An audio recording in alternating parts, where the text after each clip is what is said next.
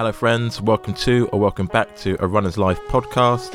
As most of you will know, I run primarily the marathon distance, but for the summer, I'm going to be switching up a little bit. So, I'm going to be trained by Olympian Nick Willis to run my fastest mile. However, I've got a caveat that I have very minimal middle distance experience. In fact, the only time I ran a mile race was back in 2017, where I ran a 553 I've gone on to run faster times in my training, but that doesn't count. So, what counts is that time and seeing how much I can beat that time by. In addition to this podcast, what I'm going to be doing is doing a special YouTube series where I talk about the training sessions in detail and you can see how I get on in my first time trial, which is going to be episode one, which is also released concurrently alongside this episode. And then I'll take you on the journey until week seven into the final two races this training really is a reboot to my training. I think sometimes it's so easy to get stuck in a plateau and kind of do the same thing. So I'm hoping by appreciating the track season more over the summer, it's going to kickstart my running as I move forward.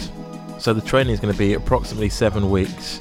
However, it's not just for me, it's also for you. You can also get involved and train to run your fastest mile. The sponsors of the show, Tracksmith, are encouraging runners to get involved. If you're up for it and you want to join me in the London workouts, do feel free to come down. April 7th, 14th, 21st, and 28th in Regent's Park. And we're going to be doing a time trial on May 5th at the Paddington track. So I'm going to be doing two mile races. The first is going to be May 1st, Vitality Mile, and the second is the Tracksmith Night of Miles on May 12th, which you're welcome to come down to. What I'm really looking forward to is the fact that Nick is going to be down there on May 12th and he's going to be there pacing for a couple of people, myself included, for my mile attempt. And he's also going to be pacing Molly Bryan, who's also taking part in this. So I'll put her details in the show notes. So if you want to follow along and see how she's getting on, please feel free what this project is not is about trying to focus on PRs and that kind of stuff. It's more about focusing on as runners we get to that stage of we need to change things up and switch things about. So by doing something which challenges you to be your best self in another format of running you know it's a win. So hopefully you can relate to that as well and it'll be great to see how you progress in your mile training as well. With that being said, there's no one better to take me on this journey than Nick Willis. For those who don't know, he's an Olympian, he's an athlete for the last 20 years. Each year, he's run a sub four minute mile. So beyond the speed, he's obviously got the consistency and experience. So who better to take me on this journey forward? Before I get into this conversation, I want to say a big thanks to Andy Wortman for setting this up and for also filming me doing the mile time trial. Respect to him for doing that. And with that being said, let's head to the conversation with Nick. Hi, Nick. Welcome to a Runner's Life podcast. How are you doing? Hey, Marcus. Thanks so much for having me on here. This is exciting. That's a, a different sort of way of doing podcasting before for me, anyway. Normally, it's just a one way interview. So I'm excited to get to ask you some questions as well. Awesome. Um, I like you said, you've got experience in doing the, the interviewing yourself, so it must be quite interesting as well to be on the other side as well.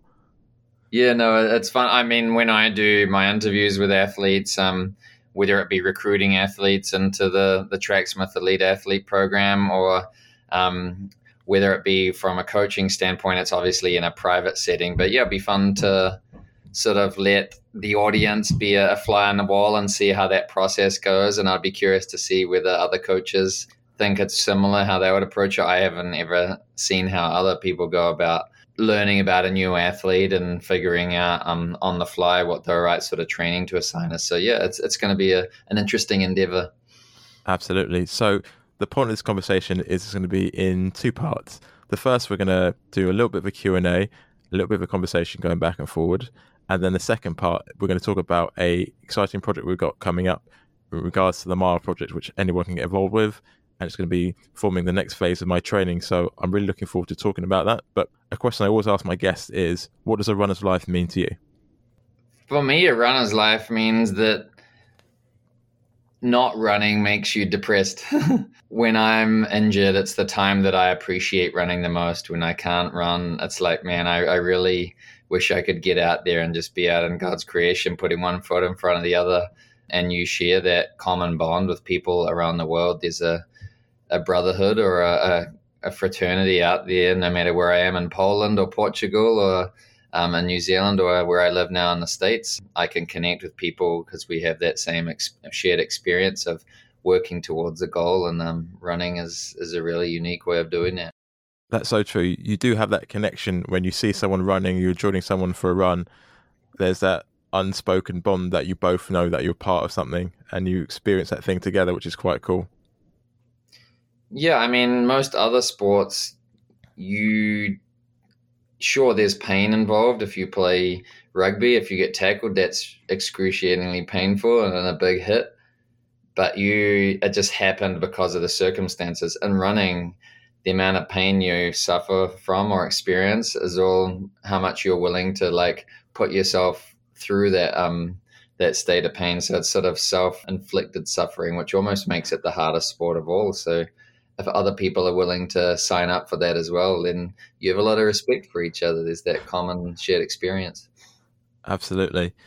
And congratulations. I know a lot of people said this to you recently on hitting a milestone you know 20 years of consistency 20 years of you know sub four minute miles racing it's been an incredible achievement and i'm almost a bit like where do you kind of go with that really because i'm sure you've been asked so many of the same sort of questions you know you've been asked similar things in podcasts and whatnot uh, but if you were interviewing yourself what question would you ask yourself about what's happened and where you are right now yeah, that's a really good way of putting it. And I, I, guess I have been interviewing myself, sort of in my mind at least, for the last week, because now I'm on the other side of that. And I've reached this goal, and the Olympics are over for me. And I don't really need to keep a streak going alive anymore. So it's like, well, what is there for me left, like to keep me motivated?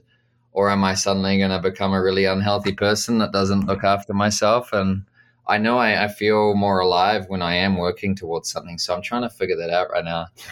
But I think ultimately what I enjoy is being able to be athletic, not just a jogger. I like to be someone who like has the ability to jump in with workouts when necessary or to be able to sprint with the young bucks every now and then. And I think ultimately that's why I enjoy the mile is because it requires all the different facets of training the sprint training, the endurance training, the strength training in the weight room or on the hills, and everything in between. Um, so, yeah, whether I still go after the sub four minute miles is a, another question, but I definitely want to keep my overall physical health through, um, yeah, probably adjusted or modified mile training to what I was doing when I was at the pinnacle of my career. But I'll at least keep my training going to some degree. Like you said, you want to keep your hand in it, especially just with the fitness side, and but you also touched upon community. So I guess like transferring your knowledge or helping other people out in the same space must be quite an important aspect of what you'd like to impart for the future generations of runners. Yeah, I mean, it's not even the telling people or like mentoring with through words. It's more just I like to show my training partners how to train that it's not about what you can get out of your training that one particular day that doesn't necessarily equate to anything it's how you can have a cumulative build-up of of earned um, fitness through all of the different facets of training day after day week after week month after month and just getting 90 or 85% out of yourself every day for a long period of time is going to be far more effective than going 100% for a week and then sort of fizzing out after that as well. I think that almost touches on the aspect of, you know, talent versus hard work.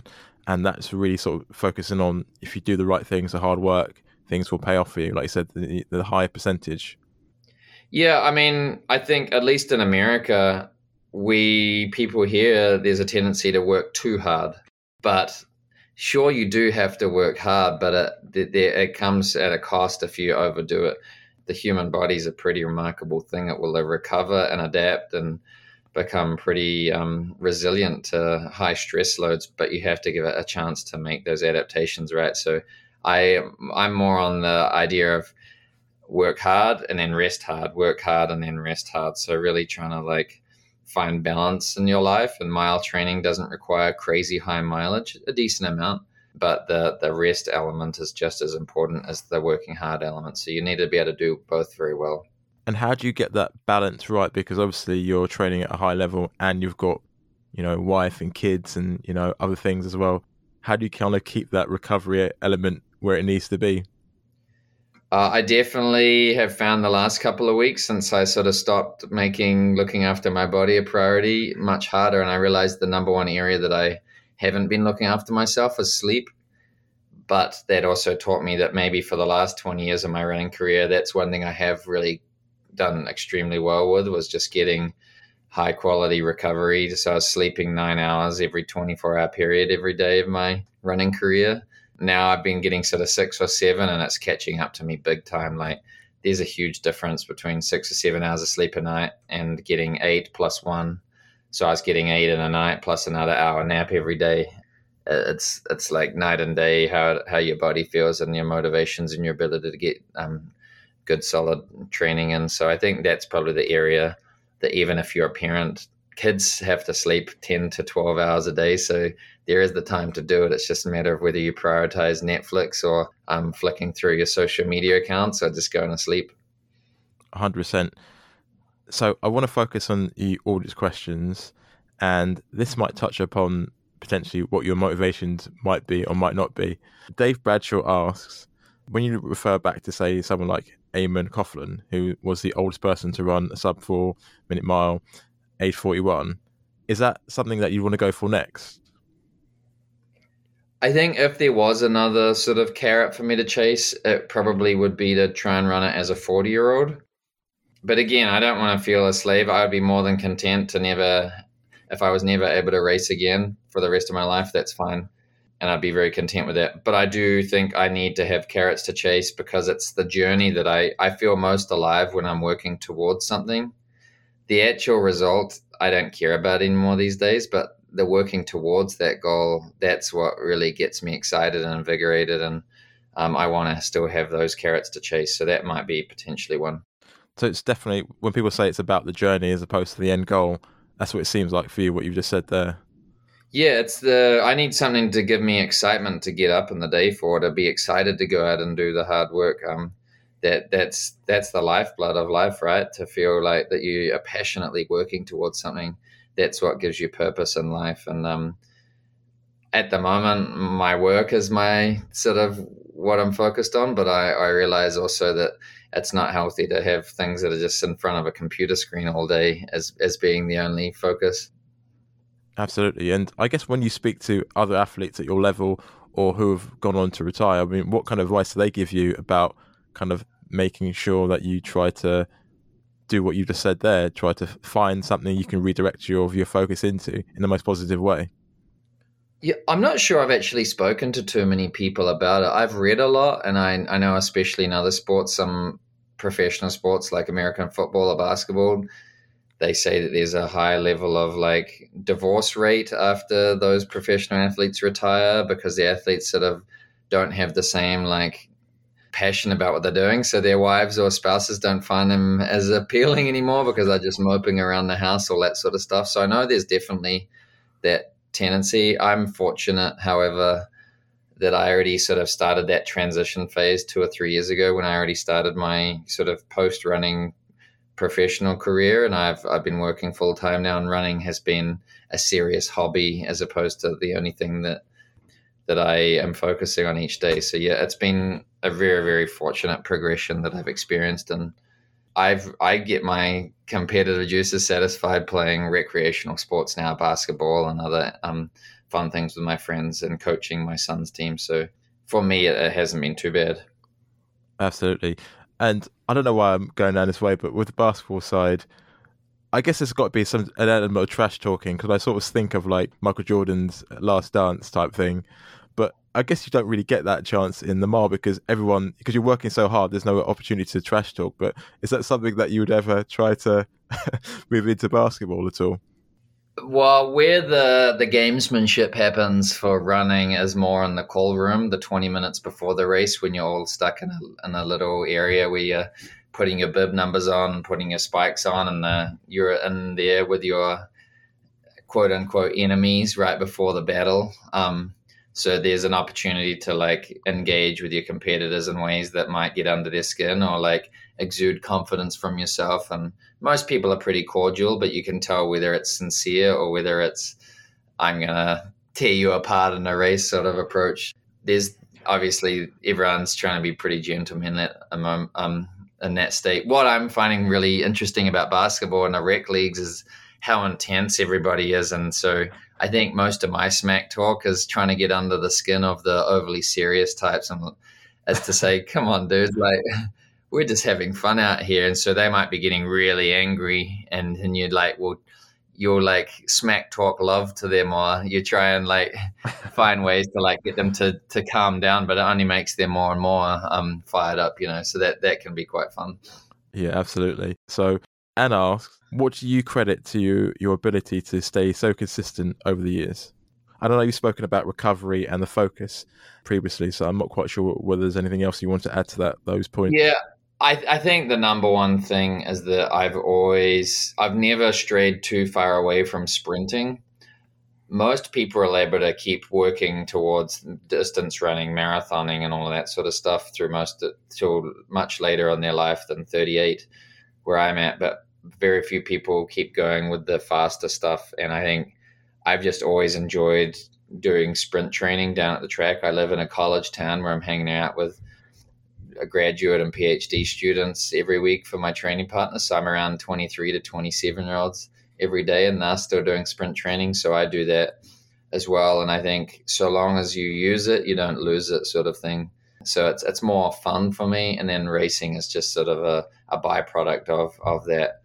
And I also don't.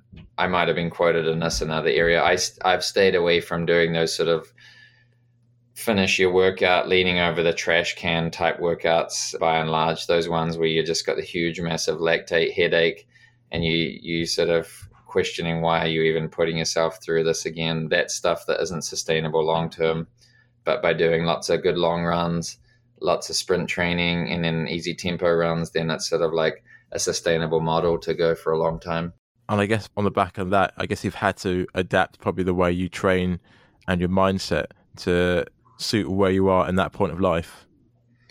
Yeah, I mean, honestly, my my training only made one major change, and it came very young. I was only like 21 or 22.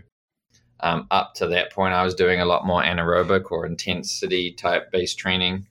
And then after that, I switched to being training more like a 5,000 meter, 10,000 meter runner who, who happened to race the mile. And then I've kept it all the way through. It, it hasn't really adjusted at all. Just the performances have started to slowly come off the other side of the curb, but not by too much. Okay. But I think it's because I made that that change earlier on.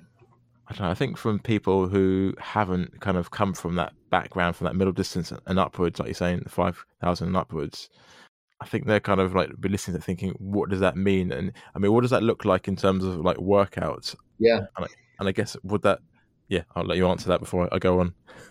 So basically, most of my workouts I'm I'm doing it in what we call threshold training. That's sort of the heart rate zone where my max heart rate right now is a lot isn't that high because I'm older now. So let's say my max heart rate is 195. I'm doing most of my training in the sort of 160 to 170 range. And so that's the bulk minute. If I'm doing quote unquote workout days, I'm doing spending a lot of time doing interval like long intervals or tempo runs where I'm just staying in that range. I don't do much that gets me into one to the 180 heart rate range because that's just like extreme. That's and then I'll be going anaerobic, which means I have to I run out of oxygen pretty quickly. That can't source my muscles. So I'll do like easy 400s with a short recovery, easy thousands with a short recovery, or 20 or 30 minute tempo runs and when I finish those workouts, I feel like, oh, that was pleasantly difficult. Or as the great athletic coach would say, you run where you're pleasantly fatigued. But I could have done more and more easily if I'd really wanted to. But I, I stopped there and then came back a few days later and did that again.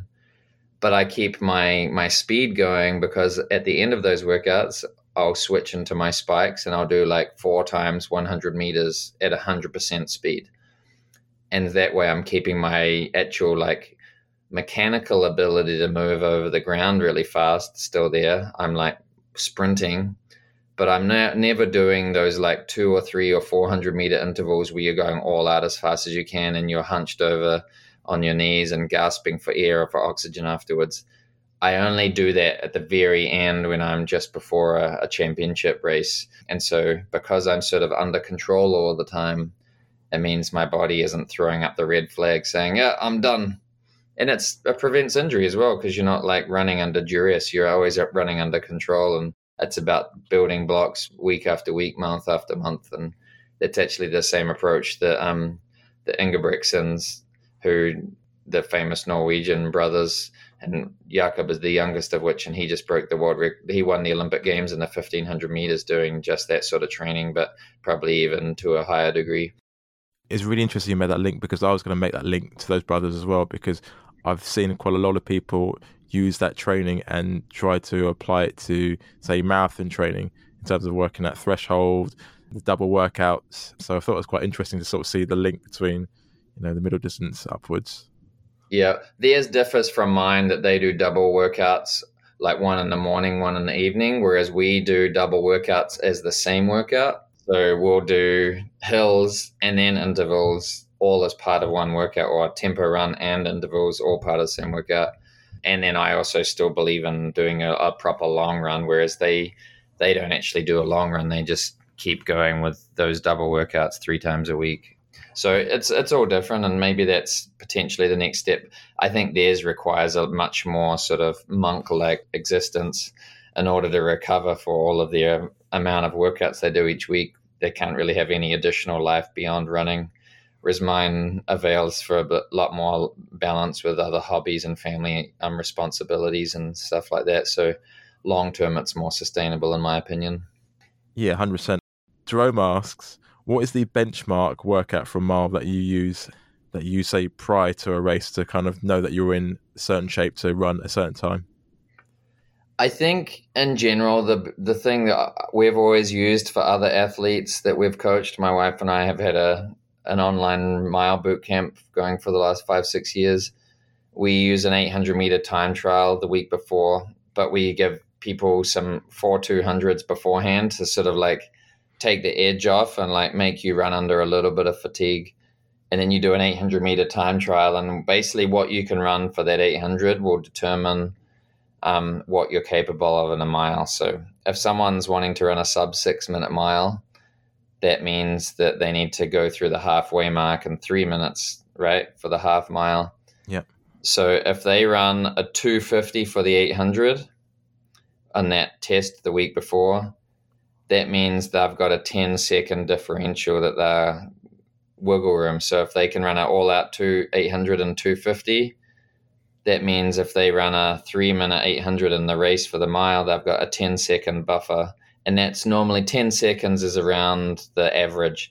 The person who's more sort of endurance oriented, they might be able to squeeze down to eight or seven seconds maybe, but normally not really any lower or the speed oriented person might need to push it out to 13 or 14 seconds, that buffer.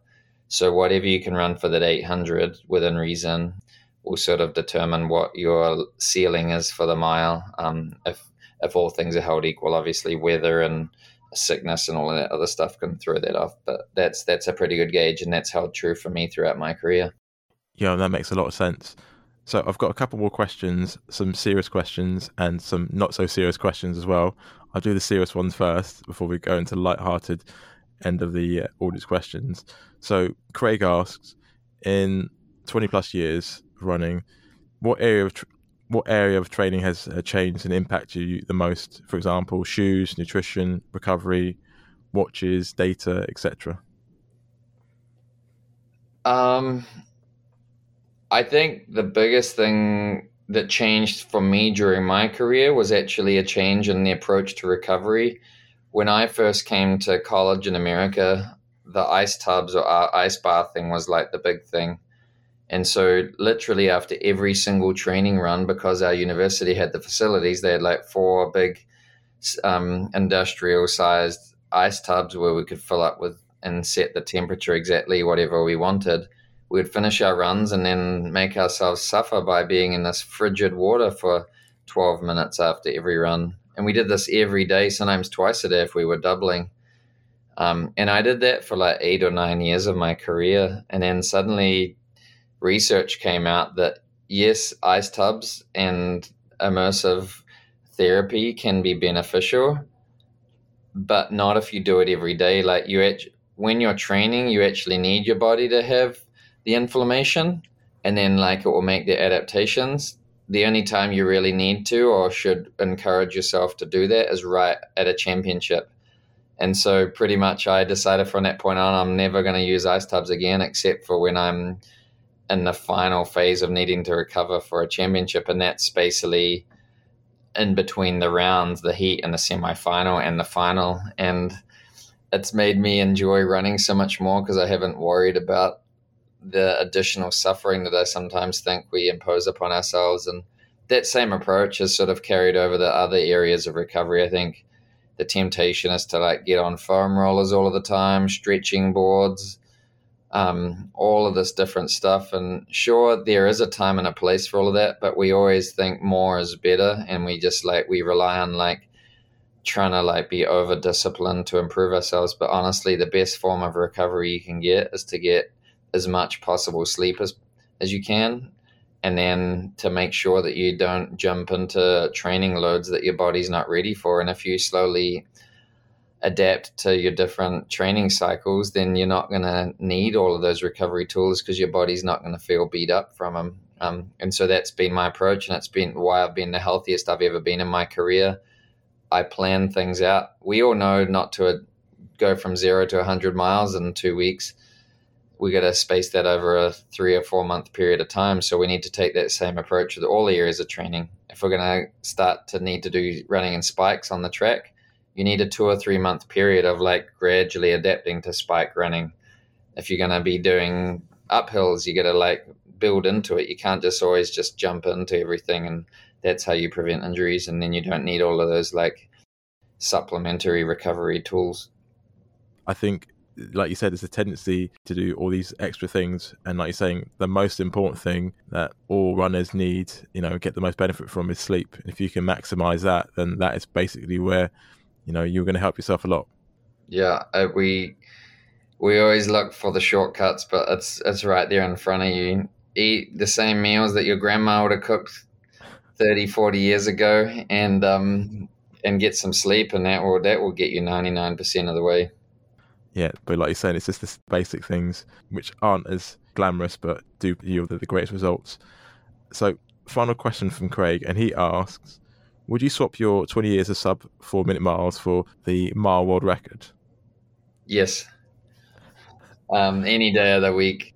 That to the the coolest thing about when I ran my PR, when I ran a 329 1500 it was going through the halfway mark. I think I was 152 at the 800 meter um, split. I was like, I'm not tired. This feels unbelievable. Like to be running that fast and not feel the fatigue. Like, so if you're running a world record pace, 343 for the mile, that means you get to go through the halfway mark in a mile of 151 and you'd still feel very under control. Like that would be such an amazing feeling. Yeah, I, I I definitely make that that trade if I was as capable of it. But I, am it's I'm I don't have any regrets in my career either. No, that makes a lot of sense. So, final questions from the audience, and this is from Glennis, who's a fellow Kiwi. And so, the first question is based on a this or that answer, basically. So, would you rather have a Big Ben, which is a famous New Zealand pie brand, or Uncle Ben's?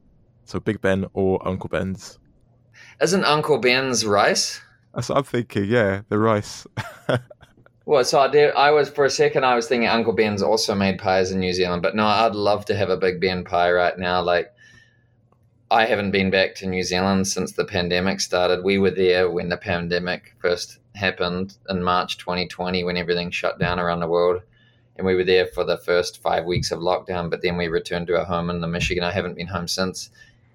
And sure, I miss my family, but I talk to them all the time on on my phone, but I miss most is some of the the guilty pleasure foods that you can get at the gas stations or the grocery store um, or the bakery. Um, that's the stuff. So pies, um, the different um, ice creams that we have are popsicles, and then all of the donuts. Like you can't get that stuff anywhere else in the world. So when you talk about pies, I'm thinking like in the UK we've got pie mash. So like, what what makes these pies so good? Well, I'm sure they probably have them in the UK also, but it's just the steak and cheese pie or the potato top pie. It's just very simple. It's just it's the pastry around it, and then it's got a bunch of gravy and mince or gravy and steak, and then a little bit of cheese, and then the the pastry on the top as well. You cannot get that in America. There are some really high end gourmet pot pies that you can buy in America that are pretty amazing as well, but not like the the two dollar gas station ones. Yeah. I'm, I'm glad I had my lunch before you just you did that whole description, calorie description, because it was making me quite hungry as well. So that's good. Second question from Glennis: Fifth Avenue Mile or Wellington's Golden Mile? Uh, the Fifth Avenue Mile is holds a special place in my heart. Obviously, I've had uh, a lot of my success in my career on on that um on that little stretch of famous road in, in New York City, and New York's become sort of a second home for me from a running standpoint. I've raced thirty times there in my career, and it's always the final race of the season on the professional circuit. So yeah, that that's gonna um have to win. Sorry, Glennis the final question. Kiwis call flip flops jandals. So jandals or recovery sandals? Yeah, I I I'm more of a barefoot kind of guy. So the most barefoot possible would be flip flops. The flip flops are you can actually get away with wearing flip flops with jeans out to a restaurant, and it can have like a bit of a style to it. But you can't wear slides with jeans. Like it's too sporty. Whereas flip flops have more of that surfer sort of look, so you can get away with being um, so yeah, there's a more multi-purpose use when because I've traveled for so much of my career. Like it's about minimizing your luggage. Um, so you need the most multi-use um, um, shoes that you can get in flip flops. I've gone all around Europe with just a pair of running shoes and a pair of flip flops for two months before. It definitely works. I think we've come to the end of the the questions, and we're going to head into talking about the project. So, do you want to give us an introduction into what we've got planned? Well, first, I just wanted to ask you like, you obviously have come to the sport of running through the marathon, right? And you've told me once before you've raced a mile, but have you ever have you ever really approached training to actually like give the mile a go as a as a a focus for you, or has it always just been a part of what you've been doing for your marathon goals? Do you know I, I didn't come through running through like school or a running club so i kind of got into it through a bet from a friend. So it just started off doing a 10k and then it kind of gradually worked way, its way up to a marathon which i've kind of hovered at but i've not actually done any specific training at the the shorter speeds. And that's that's such a common story for most people that come to the sport not through the competitive side of like high school or club um, sports. So you represent a huge percentage of people that we see at these um, major running events. Like I said, I've only done one mile race, and it was several years ago, and it hurt. So, but obviously, you, you're going into it without knowing how to pace it, and you're going into it without actually doing any specific training for it. You're just trying to hold on, which is quite. It, it feels like an eternity. Yeah. Well, for your listeners who don't know, basically how this came about um, was that a mutual friend of ours, Andy Waterman, who is a colleague of mine at Tracksmith, he has said Marcus has been training for the marathon. He's sort of like he's he's feeling a bit burnt out from it all and might need a bit of a, a change. And that he or I, I'm quoting Andy here, he said like well, why don't you like try something different, train for the mile? Like I could get Nick Willis to help coach you. He has this sort of six week mile training plan um, that could be interesting. It might like help your marathon, just sort of give you a switch of things and help your speed a little bit. And then when you go back to the marathon, um, so Andy pitched that idea to me and to you, and I was like, hey, yeah, that'd be awesome. Um, and there's the there's a couple of um, events that could be on the horizon that we're to sort of work in that six week time frame in the spring before sort of like fill in that gap of the season before you start doing fall marathon training again. So I guess that's why we're here. Would you concur? Is that is that your same side of the story as well? Yeah, absolutely. So yeah, Andy and I we spoke and and I just want to try something different. I think that's the thing about running. Sometimes you want to push yourself in different areas as opposed to kind of staying in one spot. Yeah. And the beauty of the mile is that you actually do do a high percentage of your training as an endurance based training, which isn't much different than marathon running anyway. The difference is, is you allocate maybe 30% of your training towards developing power and speed, which are the neglected areas for the marathon. So you're not actually going to sort of steer too far away from what would be beneficial to marathon training. It's just you actually start adding some sort of additional um, skill sets to your arsenal. So that that's what I think would be beneficial for you. I think you'll find it a bit funner, and um, yeah, as I said before, it might help bridge the gap. And but not just for you. We I was actually thinking, and we were planning um, at Tracksmith, like how can we sort of invite your community? You've got a lot of followers, and your um, through this podcast and on your Instagram and stuff, and and we have a lot of um, people in our community that might be in a similar situation to you, and that they might also want to give the give a little switch to their training routine as we go into spring um, ago as well. So what the idea is that as I sort of help guide you towards this this new endeavor, this new running experience, that we invite each of our communities to to join along on this um, this journey for six weeks, and we're going to culminate in London specifically. We're going to put on an event, a, a community mile event at the community track next to the Olympic Stadium, and we're going to have a whole bunch of series of community mile races for people to try and run their fastest possible mile and then in New York City and Boston, we'll also have a couple of other events for those who are um, stateside, and for those who you, in other parts of the world, then we can also, um, yeah, encourage. We can show you how to go about setting up time trials or do some virtual sort of like on your own type um, efforts as well, and that's how I manage it with my with mine and my wife's coaching business as well. So, yeah, there's lots of different ways to skin a cat.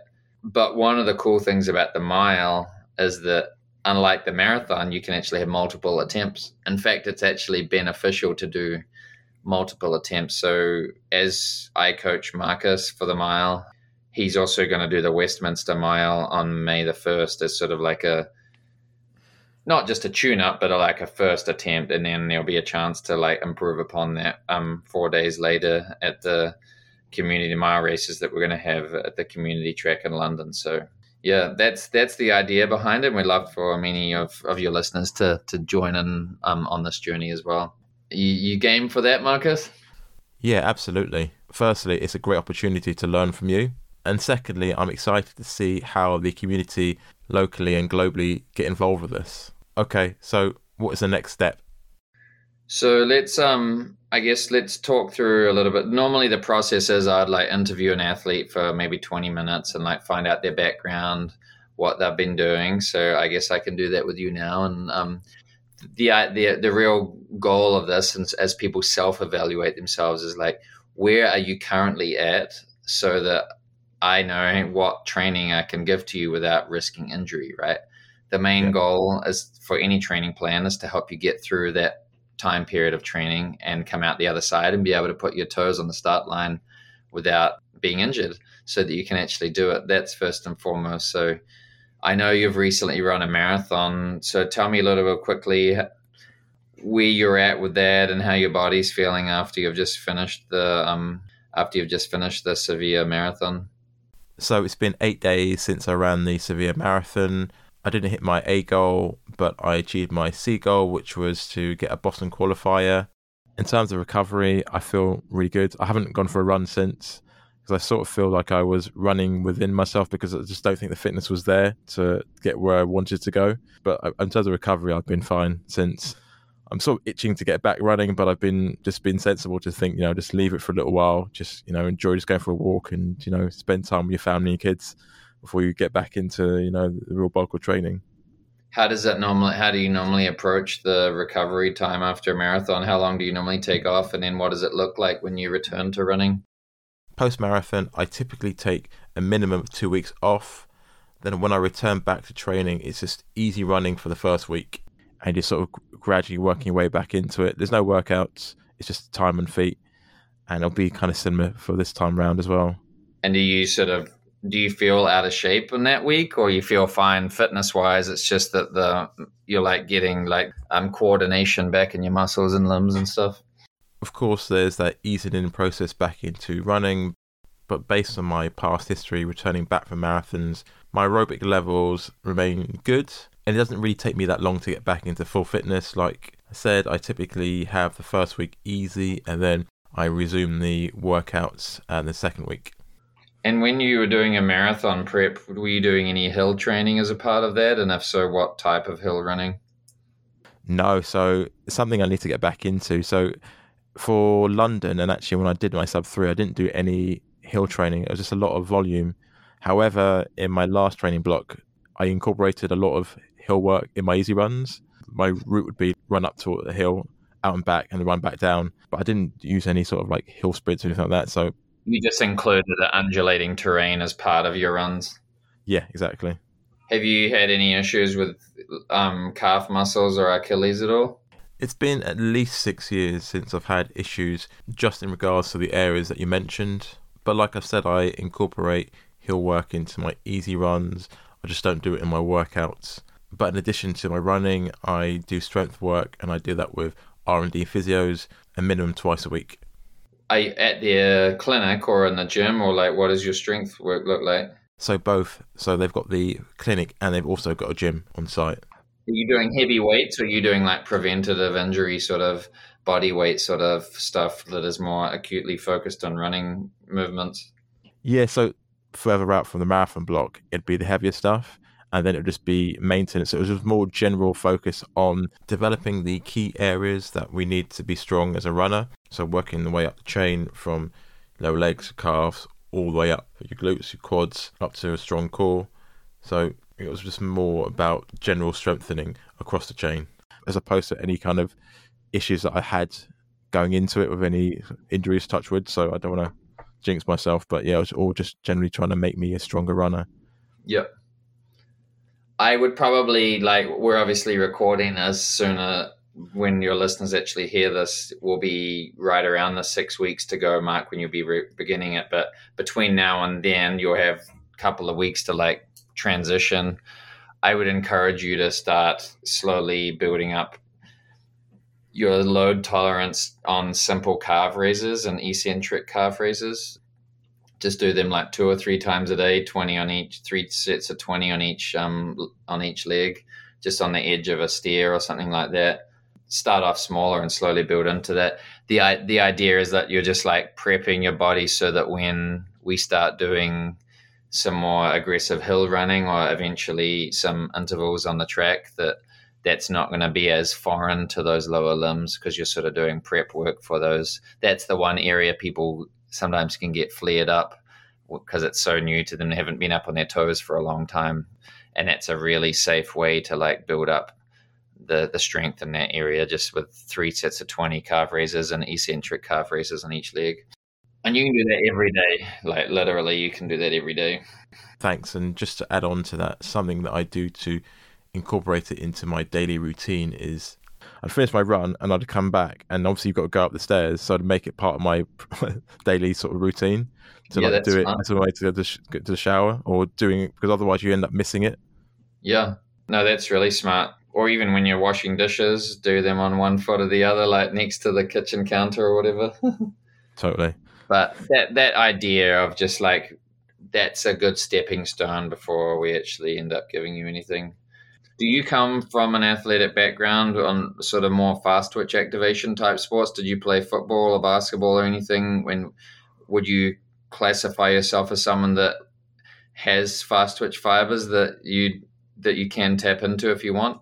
Yeah, I'd say growing up, I was definitely a sprinter. I was uh, a left winger playing football, and I used to be pretty quick. I like to think I've got that speed now, but I'm not quite sure. so well, it's probably been drummed out of you a little bit from all the marathon training, but yep. the other sort of the reason why I asked that question is especially for some guys like the propensity to sprint gives you the a little bit more risk of pulling a muscle when your body's not used to going faster.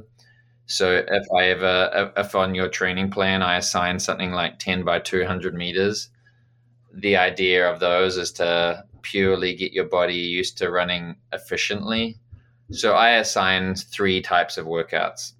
One is hill intervals, one is a tempo run, and one is track intervals. But for people in your situation, like I would classify as like non-elites or non-competitive track runners, people that are just wanting to do their own best. I don't like to assign track intervals as a goal of like maxing out. It's it's just to help you become more efficient at running at those high efforts. And so the temptation for you with a sprint background is to really go really hard on the last couple of intervals and like get as fast as you possibly can so it looks good on your stopwatch. But that's where you you're not really doing any benefit to your mile preparation, but you're at risk of pulling a muscle so I just be wary of that as you try and execute those workouts. Basically, all training, the mile is broken into four quarters. It's the first quarter is the getting it out, and then the middle two quarters is sort of the trying to maintain through the grind. They're the hardest part of the race, and then there's the final quarter where you got to try and like summon a, a kick and pick up the effort again. But nearly all training is to help you relax and relax and relax through the the challenge of those middle two quarters when you really want to just like back off the pace, but it's helping you like relax through the pain while holding your your sustained effort. So that's what all the intervals and the hills and the tempos are, are primarily helping you get better and more efficient at. Okay. What was your sort of average mileage in your main marathon block prior to your break? For my last training block, it was about 55 miles a week and this figure naturally increased as I went into the marathon block. And when when you did those, were you did you feel like that was something that you want to maintain, or do you feel like that was like, wow, that was a lot for the marathon? I'd like to back down to a, a more manageable amount, or in, in, an ideal world, what would you what would you like to be doing per week in this training block? If where, what, what? So when I ran sub three, I actually ran higher mileage, but there were a few reasons why the training load was lower in this particular training block for Sevilla. It wasn't to do with any injuries or anything like that, or just more just life situations really. But for me, an important thing is to keep consistent mileage throughout the year, so I can then jump back into marathon training. Okay, so we'll probably keep you in the fifties, and maybe if you if you want to push your long run out, you can. The nice thing about the mile is you can still do a good long run each week you just got to make sure that your easy days are really easy. That's the main difference between mile training and other ones is the days have a little bit more specificity to them, and the long run is the one day where you can really like push it the same way as a marathoner would. I mean, Arthur Lydiard would assign 22 mile long runs to his milers. Not everyone needs or has to do that by any stretch of the imagination. And I'm I'm cautious as I talk to you about mileage because that this might scare a lot of other people off. Some people would be fine doing 10 or 15 miles a week. It's the actual mileage isn't the issue from a fitness standpoint. It's more what's an appropriate amount so that you're not going to get injured or be burnt out from doing it. So for you, I think 50s um, sounds about the, the right number that I will assign for your training plan. But for someone else, it, it would they just should do what is sort of a manageable amount while they do a couple of harder workouts a week as well. Do you? My next question is: In an ideal world, would you prefer to do three moderate workouts a week or two harder workouts a week, just from your like practical work and family and all of that life balance stuff? I would just say moderate because just with like you're saying with family work, recovery is quite a tricky one to get right. So I think for me, it's the more the moderate ones as opposed to the hard ones. And that actually lines up. Like we've had over a thousand people come through our programs, and that lines up with, I think, by and large, most people in your stage of life do actually have better success doing three workouts a week that are just like moderate ones. I personally do two a week, but they're like monster sessions, and so it takes a lot of recovery time.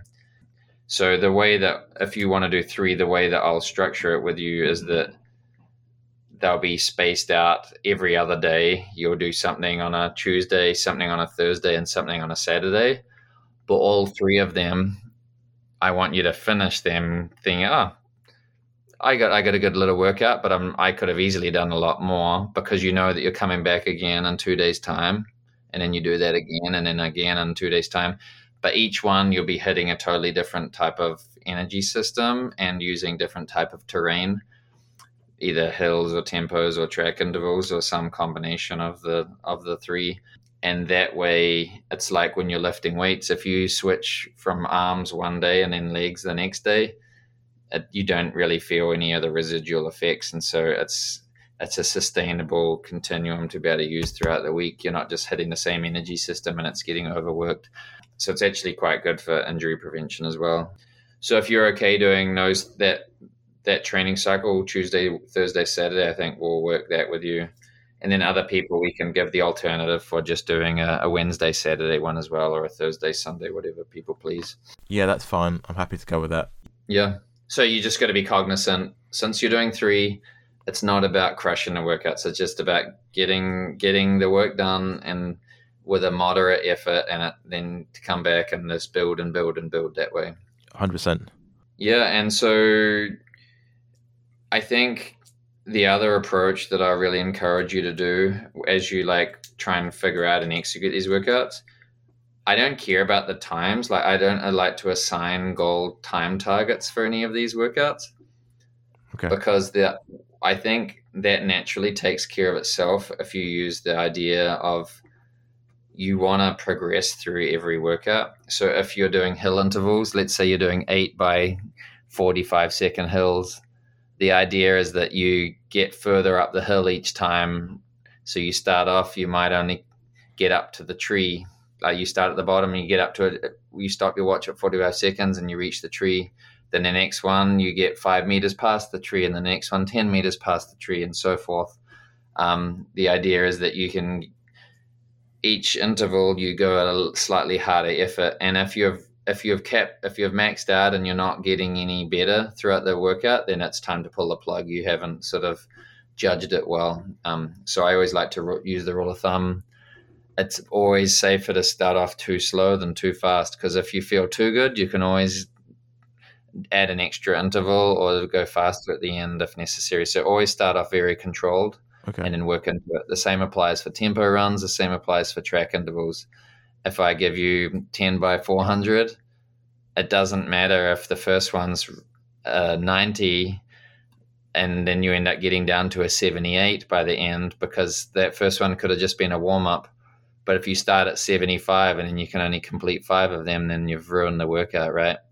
Um, so start off slow, get a feel. Okay, that one was all right. I think I can do eight more, and then at a at a slightly faster pace than that, and then you can slowly pick it up. So the idea is that each interval is faster than the preceding one.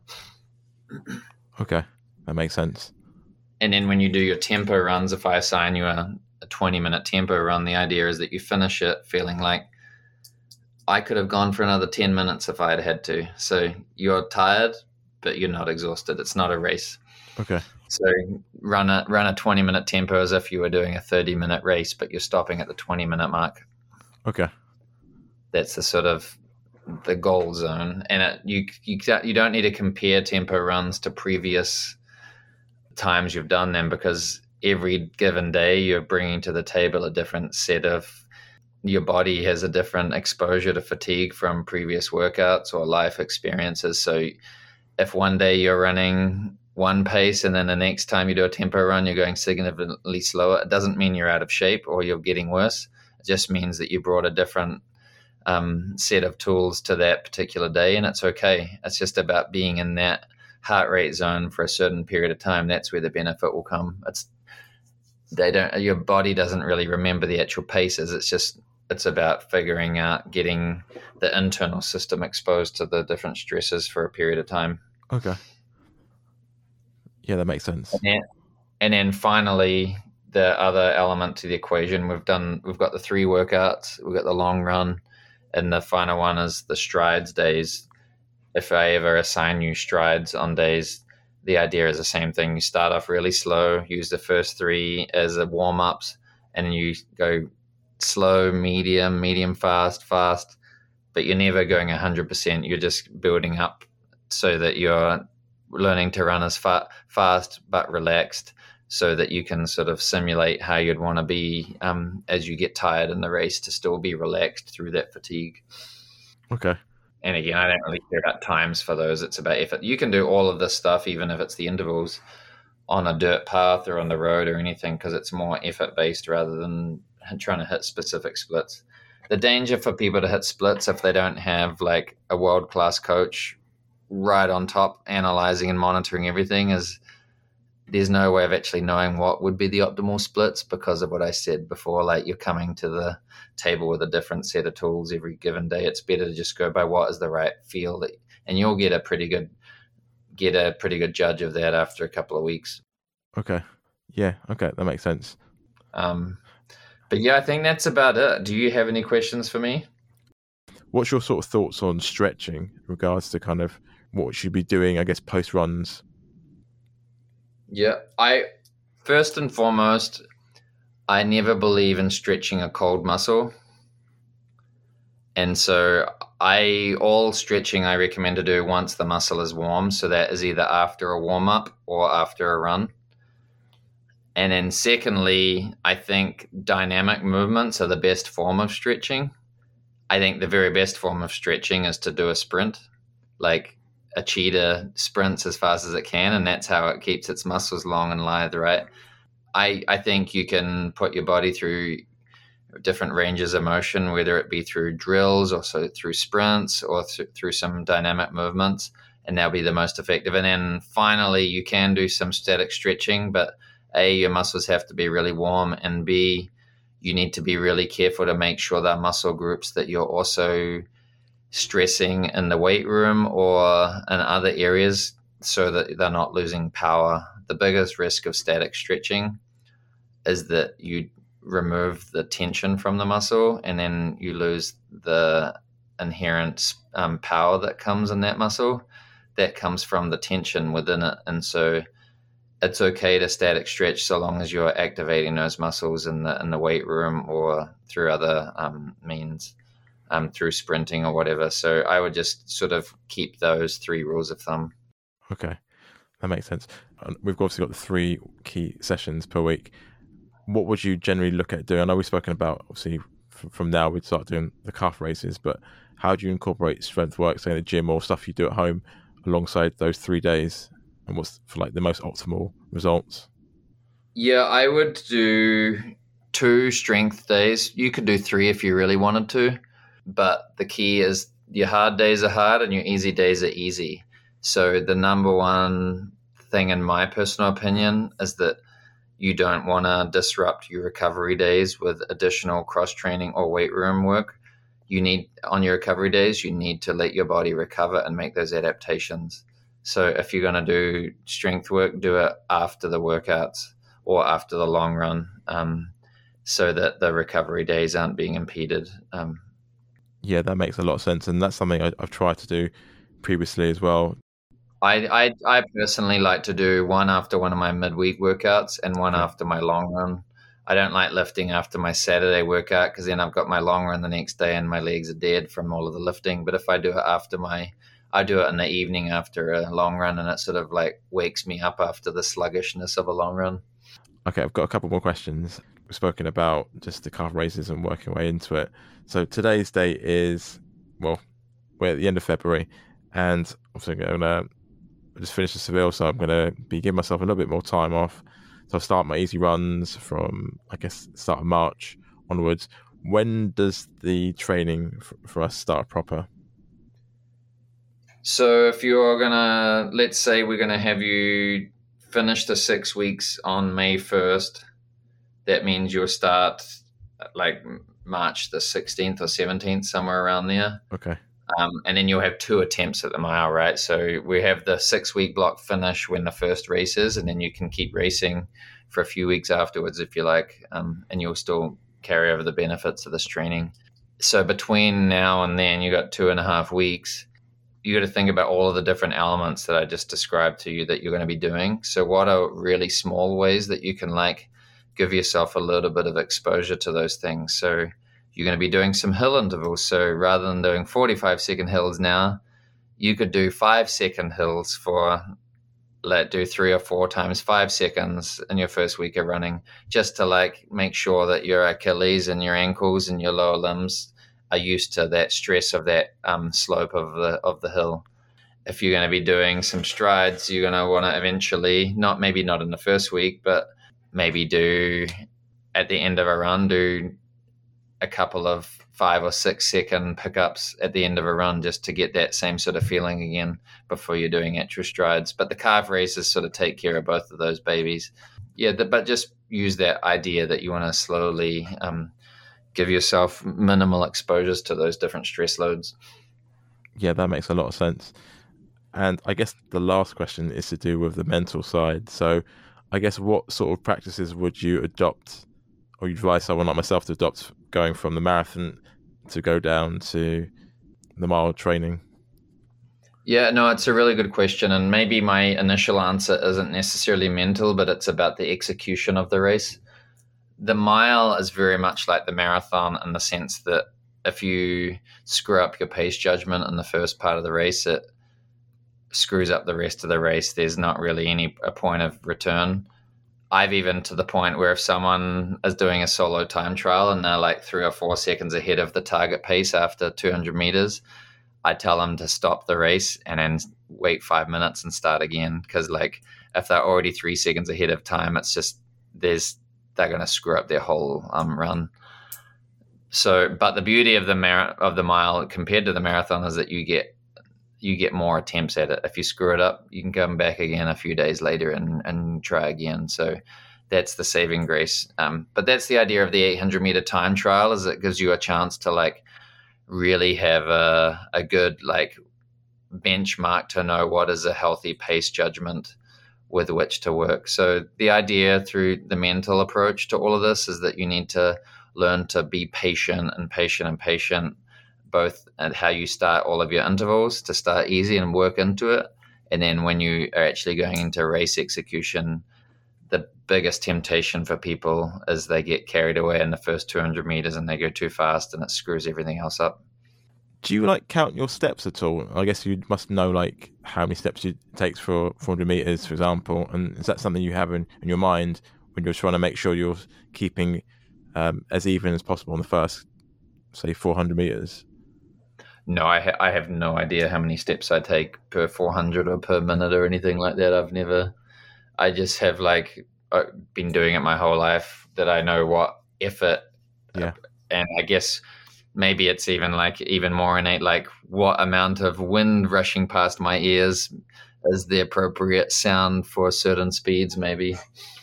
Yeah, that makes sense. Like you said, it's experience, and I think sometimes, especially for someone like myself, you can potentially overthink these things uh, like we say, it's just about judging and understanding the effort, really. But in training, it's it's totally okay if you're way too slow. Okay. It's better to be way too slow than a little bit too fast because, like, you can always just call that a warm up rep and it didn't count, and you do another one. But if you go too fast, then it just screws up everything else. So always, and then you're like slowly bring those extremes closer into the equilibrium as you as you get more and more experience. Yeah, totally. Yeah. So last question, actually, just thinking about sleep, and I, I, I'm not sure if I've got this right, but there's something that happened. I think I think around ten o'clock that you need to be in bed around that time or beforehand uh, to get the maximum benefit. Um, I don't know if, if it's something you know more about than me, to be honest. I mean, there's the old wives' tale, right? That an hour before midnight's worth two hours afterwards. Yeah. I've actually done a bit of a deep dive. Um, he's actually a British fellow. Um, he's sort of the world's foremost sleep expert. He's based out of um, Harvard University now. Has um, anyway, his name eludes me for now, but basically he was explaining that there is no one specific circadian rhythm that all the world needs to apply to. There are such things as night owls and morning morning larks and everyone in between on the different spectrum.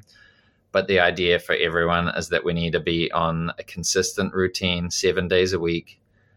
If you end up thinking that you're having a normal sleep pattern in the weekdays and then you have a totally different sleep pattern in the weekend, it doesn't work. It screws up your your habits, you want to have the same wake up time every day of the week. Um, and ideally, that will help you have a consistent sleep time as well.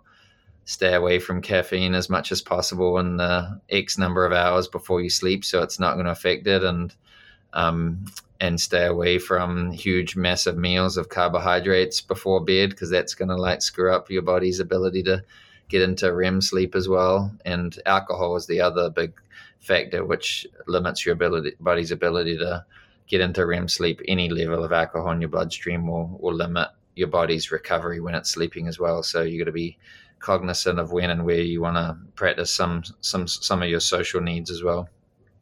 Yeah, totally. So, no, thank you for sharing that. And I feel like it's been really helpful for me, and hopefully, it's been useful for everyone else listening to it. And I hope that everyone else gets involved with this project. It's going to be really exciting to see how you all do. Nick, thank you for being a guest on the Runners Life podcast. I'm really excited to get started, and I'm really looking forward to learning from you. Yeah, no, it's going to be really exciting, and hopefully, we get a bunch of people down for the weekly workouts that we have on Thursday nights down at Regent's Park and join Marcus as we do hills or tempo. We'll have a, a local coach out there administering those, and um, I hope to see everyone at the event on May 5th at the community track in London Olympic Park. We'll see you there. Take care, Marcus. Thanks, mate. Thank you. Thank you for listening to this episode of A Runner's Life. If you found value in this episode and you want to support the show, please share with your community, post on your social media channels, and encourage them to listen and subscribe. If you want to support my work directly, you can become a member on Patreon at www.patreon.com forward slash a runner's life. If you want to get updates on the podcast or you want to see what I'm up to, you can follow me on Instagram at a runner's life underscore podcast and at the marathon marcus. Your time is valuable, so thank you for spending your time listening to this episode of a Runner's Life podcast.